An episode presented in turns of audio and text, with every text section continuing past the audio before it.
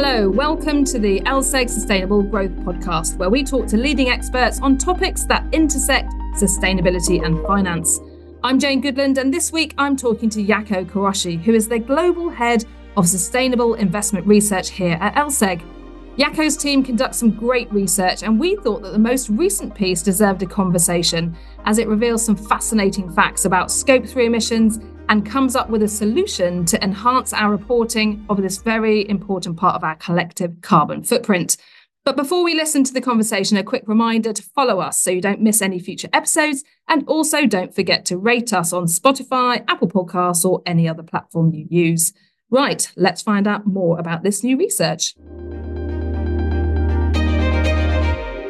Well, hello, Jaakko. Thank you so much for joining us here on the LSEG Sustainable Growth Podcast. It's really nice to see an LSEG face here. Great to be here, Jane. And now we are here to talk about a piece of new research that you and your team have just published, which is called Scope for Improvement Solving the Scope 3 Conundrum. But before we get into the detail of that paper and that research, can you just tell us a little bit more about your role and uh, the work that your team does here? I'm the global head of sustainable investment research here at LSEG, and um, I head up a team of sustainability experts and data scientists dotted around the globe. And um, we basically do three different things. So, one is that we write research like the Scope 3 report that we're discussing today, which helps us to guide our product development here at LSEG in the sustainable finance space. We also develop prototypes of new models or data sets or analytics. So the prototype for the LSEG Scope 3 data, which underlies this report, was originally developed by the same experts and data scientists that wrote the piece. And finally, we also spent a lot of time discussing these issues with clients and other stakeholders. So the idea for this report actually came from some questions on scope three that we got from BlackRock at the time. And that inspired us to then put this report together for other clients too. Interesting. Okay. So before we get into the detail of the report, let's make sure that we've got a very clear understanding about what we mean by scope three emissions. And I'm sure it's a, a phrase that many of us hear and see written, but let's get super clear about what do we mean by scope three emissions? What are they? Where do they come from? Give us the insights. So, scope three emissions are the emissions that occur outside of the operational control of the company, which we would typically refer to as scope one emissions. And they also exclude the energy related emissions, which are typically captured under the scope two emissions. So everything else is really scope three. So what does that mean? If you're a smartphone manufacturer, you may have the emissions that occur during the manufacturing process and the distribution and the sales, but then you also have the emissions that happened before the smartphone was produced, which are embedded in the materials. So when plastics and steel and glass were extracted and, and, and put together. But then you also have downstream emissions that occur during the use phase. So, you know, when you are charging your mobile phone, that contributes to the scope three emissions of the manufacturer, or also if you engage in energy intensive data usage, for example. Are there are other examples of that you can bring it to life as well? Or what about a car, for example? Yeah, yeah, car companies is another great example, right? So they produce obviously emissions while they produce the vehicle. They also have those upstream emissions from the materials that they use in the vehicle.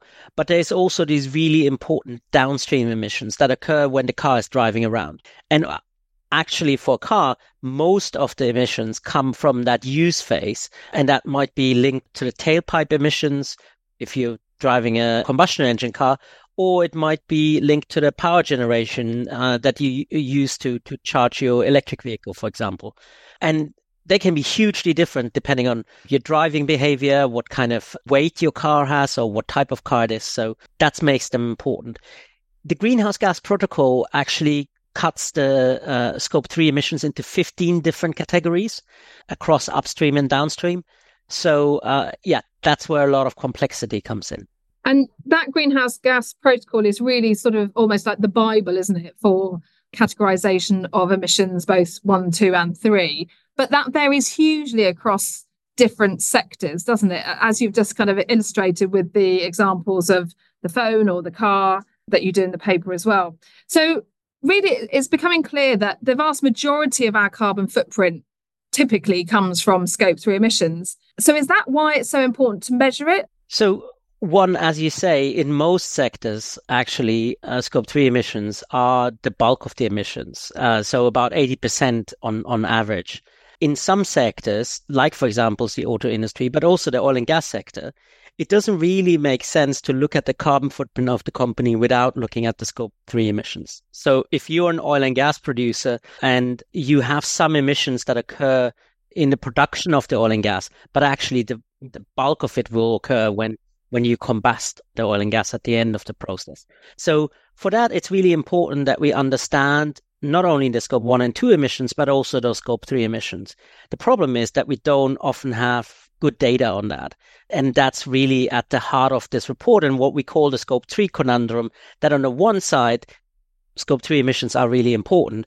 On the other side, we don't really have great data available. So there's lots of missing data and the data that we do have is often very volatile and, and, and hard to compare. And that's important because effectively that climate risk ultimately could affect a company's overall profitability in the long term or their prospects, their value creation long term, right? Absolutely. I mean, companies that produce a lot of scope 3 emissions may face certain transition risk, right? If they're relying on very carbon intensive inputs in their products, or if their products will generate a lot of emissions once they go into the use phase, then there will be pressure to find alternatives for that, right? And the car company is, is a great example here. If you're producing combustion engines and you have a huge scope three footprint because of that, that creates risks as people then may want to switch to, to lower carbon alternatives. Okay, so now as you describe in the paper, you and your team conducted this research about the different categories of scope 3 emissions and really kind of looked at the materiality of those different categories to different sectors. Tell me a bit more about that research. How did you go about it and what did you find? So, one of the key points that we're making is that while you have these 15 different categories, actually, for most companies, just two or three main categories cover the bulk of their emissions. And the way that we did this was to look at over 4,000 companies in the FTSE All World. So these are large and medium sized companies in, in uh, developed and emerging economies. And we looked at the scope three disclosures that they made. Now, many companies don't, don't disclose anything, but those companies that do disclose data may do that on one or two or three categories, but they rarely cover all of the 15. And so what we did in each sector, we calculated what we call a carbon intensity. So we looked at, okay, per dollar of product in that sector, how much scope three, how many tons of scope three emissions are, are, are being, being generated. And so we can see, even though we don't have data from everyone on everything, we can see in each sector what are those most material categories and how much they make up of that overall carbon footprint of the company. And so what we find is that actually, on average, the top two categories in each sector make up more than 80% of, of scope 2 emissions in that sector on average. And so that's what we describe as the most material scope 3 emissions.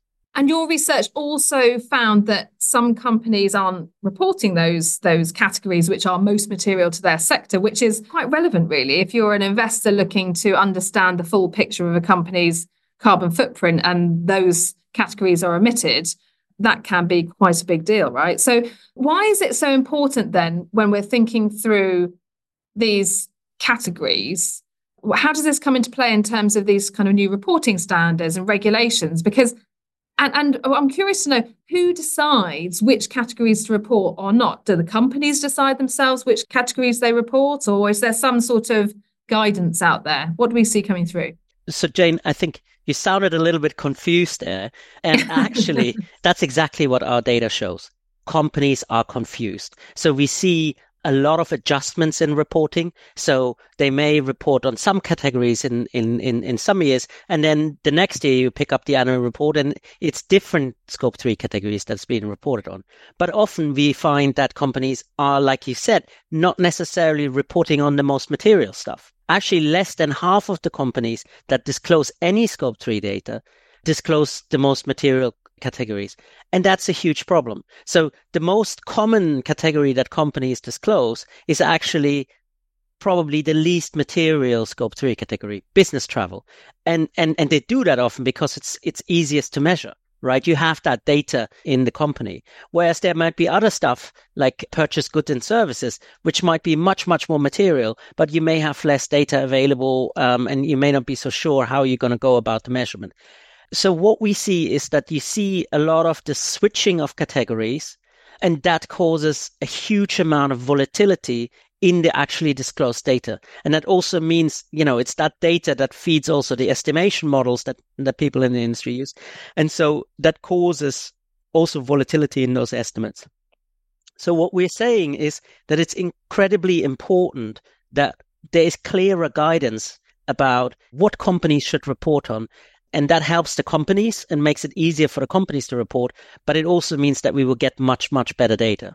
So, Jaakko, why do you think that companies aren't reporting consistently? Is this intentional or is this something else? Well, I think there's a few things at play. One is that the reporting practices are uh, developing incredibly rapidly in this space. Companies are hiring uh, people to to help with the reporting, bringing uh, in external experts around this. And so as the, the reporting improves, you know, you may then decide that actually here's a category that we didn't cover, but that's actually quite important and bring that in. But there may also be an element of greenwashing. And, and we've seen that in some, some industries where we know that scope three is important and companies may have been quite reluctant to put that data out because it may not look great. And so that's really a reason why we need these clearer standards to show companies what's most material and then also get that more consistent, higher quality data out. So we've got the greenhouse gas protocol, we've got our 15 categories of scope 3 emissions, and we're starting to realize that there's certain categories which are kind of more important than others for certain sectors. Why is it so important that we get this right and we get consistency across the board? There's a number of reasons for that. For companies, it's really important that they get better guidance and uh, a clearer message on which categories to report on in their sectors. And that will also help to uh, improve the data quality. So when companies actually consistently report on the most material categories, we see actually in the data that quality of the data becomes much better. It's much less volatile and much more much more reliable. But it's also important because scope 3 reporting is now becoming mandatory in the EU, in the UK, in Japan, in California regulators have all announced that scope 3 reporting will become mandatory for, for companies. And so we will see this deluge of scope 3 data coming our way. But it's very important that we have this materiality question sorted out. And it, it really can be a win win for companies and investors. On the one hand, the reporting burden goes down because companies understand better what categories to report on. And on the other hand, investors get more material and more reliable data on this. And so we know that, uh, but not all companies are reporting the material categories. So, so that's obviously a data gap. And you've talked about data quality as well. And when it comes to the reporting guidelines, we see that there isn't consistency across those either, is there? So, you know, TCFD are talking about disclosing the appropriate emissions, and whereas ISSB is talking about materiality. So, this need to get consistency in the rules seems really, really important, right? Well, I guess there is consistency in the rules in the sense that all of the standards out there, as well as the regulations that we're seeing, they're saying, well, disclose what is most significant or material. What is lacking is the guidance to work out, well, what really should be considered as material. There's some high level principles around that in the greenhouse gas protocol, but there's not really a kind of a practical how to guide. If you're a company in, in, in sector X, what categories should you make your starting point in your reporting. So that's why we think it's quite important that standard setters become a little bit more prescriptive around that. And that should help the companies and that should also help the market by producing this more reliable, more comparable data. So, how should investors be thinking about the contents of your paper? Should they be asking for different information than they currently get from companies, or what should they be asking? So, there's a couple of points here. So, one is that this approach that we're suggesting in the paper actually gives investors a very useful rule of thumb on trying to decide, well, this scope three data that I'm looking at, is that actually covering the most material uh, categories?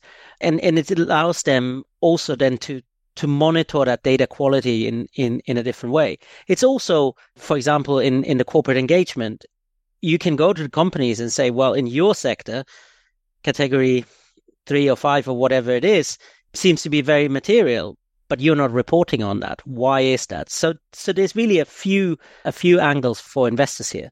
Yeah, I think that would be really helpful for investors. Uh, that rule of thumb, I think, is a very practical way in which they can use the information. So, thinking forward, the paper has been published. What now? What do you do with the research? So we've actually had a great reception. It's been picked up in the press. Um, we've had lots of questions from clients and investors around uh, around this, trying to understand that research better and wanting to know more about the data behind it. We've been speaking with the Greenhouse Gas Protocol about this, uh, uh, so the guys that actually make the rules on on on on these disclosures. And we also have a great webinar coming up where we're discussing the research together with CDP and the ISSB and investors to really get a shared understanding of what next steps around scope 3 look like. And this type of research can end up being very useful for the market. We actually did a couple of years ago a report on scope 1 and 2 and there was an interview with Gary Gensler yes, uh, last week in the in the Financial Times and and he's quoting data out of that report. So it is really something that hopefully supports the market in developing the standards around this. Um, helps issuers to figure out what, what, what they should be reporting on and helps investors as well to to make sense of of, of the scope 3 data that they're using well, that's really fascinating, Jaakko. I'm afraid it's all we've got time for at the moment, but it really is quite fascinating the research that's coming out of your team and, and really looking at kind of the impact that it can have. So, thank you again for sharing the insights and telling us about your research. Thanks again. Thanks so much, Jane. It was great to chat. So that's it for this episode of the LSEG Sustainable Growth Podcast, and what a fascinating chat it was. Big thanks to Jaakko for sharing his research with us, which, if you're interested, you can find the paper free of charge on lseg.com. And the link is also in the show notes. If you've got questions, comments, or someone you'd like us to talk to, then do get in touch by email at fmt at lseg.com. That's all from me, but watch out for the next episode very soon.